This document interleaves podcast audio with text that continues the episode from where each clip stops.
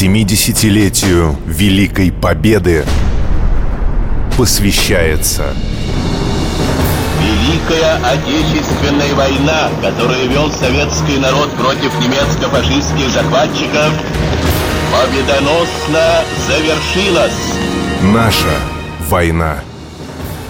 Добрый день, с вами снова проект «Наша война». И сегодня мы говорим о начале освобождения Псковского края от немецко-фашистских захватчиков. Утром мы рассказали о том, как были освобождены поселки Куня и Усвяты. Ну а далее перед нашими войсками стояла задача взять Великие Луки. Однако активные наступательные действия э, были предприняты только через год после взятия Куни и Усвят. Э, с чем связана такая вот остановка? Или... Дело-то в том, что в это время ведь основные сражения Великой Отечественной войны развернулись на других участках. Это под Сталинградом, на Северном Кавказе, под Воронежем. И от этого зависела судьба всей войны. Поэтому на других участках шли такие вспомогательные только бои, чтобы сковать силы противника здесь, не дать возможности перебросить на другие главные участки. Поэтому не случайно вот под Великими Луками бои там несколько месяцев, почти год шли. В ноябре 1942 года началось окружение оккупированного города Великие Луки войсками Третьей ударной армии. И в разработке операции по освобождению города принимал участие и Георгий Жуков. Насколько важное значение имели Великие Луки? Так получилось, что в результате Второй Псковхомской операции наши войска продвинулись на 250 километров. Это приличное расстояние. И действительно а, подошли к Великим Лукам, а вот дальше стояла задача этот выступ великолукский, во-первых, ликвидировать, выровнять э, линию фронта, и желательно бы его развить дальше, вот этот клинт вбивать дальше. В принципе, Великолукская операция, как, э, может быть, нам сейчас странно не покажется, но э, своей максимальной целью ставила вступление в Прибалтику. И Белоруссия. Вот, да, и Белоруссия. То есть вот э, третья, четвертая ударные армии, которые, так сказать, расходились в разные стороны. Третья ударная армия должна была, значит, двигаться по направлению Великие Луки, Невель и Прибалтику, а Белоруссию должна сворачивать четвертая ударная армия. Вот. Но э, когда начались, вот почему еще к ноябрю действительно не было серьезных военных действий, шла подготовка, накопление сил, ведь в Великолукской операции так получается, что превосходство в живой силе, в технике э, у Красной Армии было в пять раз на этом участке фронта. Наконец, э, вот к осени 1942 года создалась обстановка, то есть когда можно вот этот удар кулаком устроить. Но проблема еще была в местности. Мы не должны сбрасывать это со счетов, потому что местность очень тяжелая. В районе Великих Луг много рек, речушек. И летом, просто там, озер, а, ну, двигаться технике невозможно. Поэтому ждали, в принципе, наступления зимы.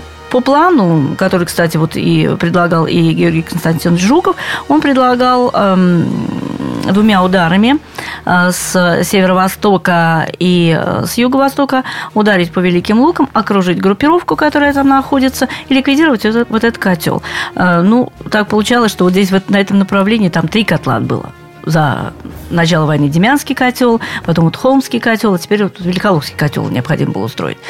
Вот. И, э, наконец, э, действительно, 24 ноября началась эта операция.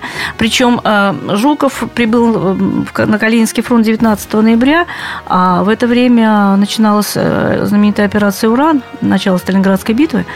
Вот. И он поставил еще одну задачу. Не только вот этот клин вбить, но и оттянуть на себя силы, а, которые могли быть переброшены на тот участок фронта под Сталинград. То есть значение операции было велико достаточно? Велико, да, потому что здесь вот не только этот клин, но второе, вторая цель была оттянуть на себя силы. И в конечном итоге, забегая вперед, здесь дивизии на себя э, оттянули войска. Кровопролитные бои были за Великие Луки, Анатолий Васильевич. Э, вот особенно, да, долго немцы держались за цитадель, да, э, Великолукскую крепость. Но там группировка да. немцев была разделена, как я понимаю. Одна укрылась на железнодорожном вокзале, да, вот ну, эта их часть, а другая было в разных цитадели. частях города. Да в разных частях. Но ну, это в середине декабря они были разделены уже. Когда э, войска Третьей ударной армии сумели окружить город, то командование группы армий «Центр» пытало, пыталось организовать, ну, деблокировать, короче, э, эту группировку в Великих Луках. И 10 декабря был нанесен удар в, э, в сторону как раз Великих Лук. И, в общем-то, э, до этого котла Великолукского от линии фронта было 25 километров. И удалось немцам пробить. Они буквально, вот как иногда читаешь воспоминания, прогрызали оборону по 400 метров в день. Представляете, какие потери там были. Вот, и поэтому в конечном итоге где-то к середине декабря им удалось эм, ну, достичь э, пробить брешь вот такую в нашей обороне длиной до 10 километров, шириной до 3. Но дальше продвинуться не смогли. До э, Великих Лук оставалось там где-то километров 10. А потом э, в конечном итоге одна танковая группа сумела пробиться, как вспоминал и Галицкий, командующий э, Третьей ударной армии, э, сумела пробиться в осажденные, э, осажденные Великие Луки, но пытались пробиться 20 танков, а дошло только 9 остальные были подбиты. А, но существенную роль они в обороне все-таки и в прорыве, и деблокации э, Великих Лук не сыграли, но тем не менее вот такой факт был. А потом уже, когда началось в середине декабря э, наступление непосредственно уличные бои в самих Великих Луках, то вообще там, когда смотришь просто статистику, даты, то поражаешься. Ведь бои э, в городе шли, ну вот считайте, середины декабря до середины ну, января. дней вот наш вот город Великих Луки, Великий Луки, он же небольшой. Да. Так ведь? Да. А представляете, бои там шли как в Сталинграде, за каждую улицу, за каждый дом, за каждый квадратный метр. Потому что город был превращен в мощный удел обороны. То есть оправданно Великие Луки называют малым Сталинградом? А, по-любому оправданно, да, потому что это как раз и те же сроки проведения. И, ну, в принципе, тот же, тот же, тот же принцип. Окружена там была шестая армия Паулюса, здесь гарнизон фон Засом, э, который э, был командиром 277-го полка. Ну и настолько активно сражались, что город практически был стерт с лица Стерт, земли. абсолютно. Дело в том, что там был внешний mm. еще э, линия обвода. Там все населенные пункты вокруг э, Великих Луг были превращены в э, узлы обороны. Ну, как рассказывали старожилы, что после освобождения там две коробки, два дома только стояли, а сплошь руины, руины. Ну что ж, а освобождение Великих Луг заняло так много времени, что у нас его тоже не хватает, и мы продолжим рассказ. Продолжим сегодня буквально через два часа. Оставайтесь с нами. Наша война.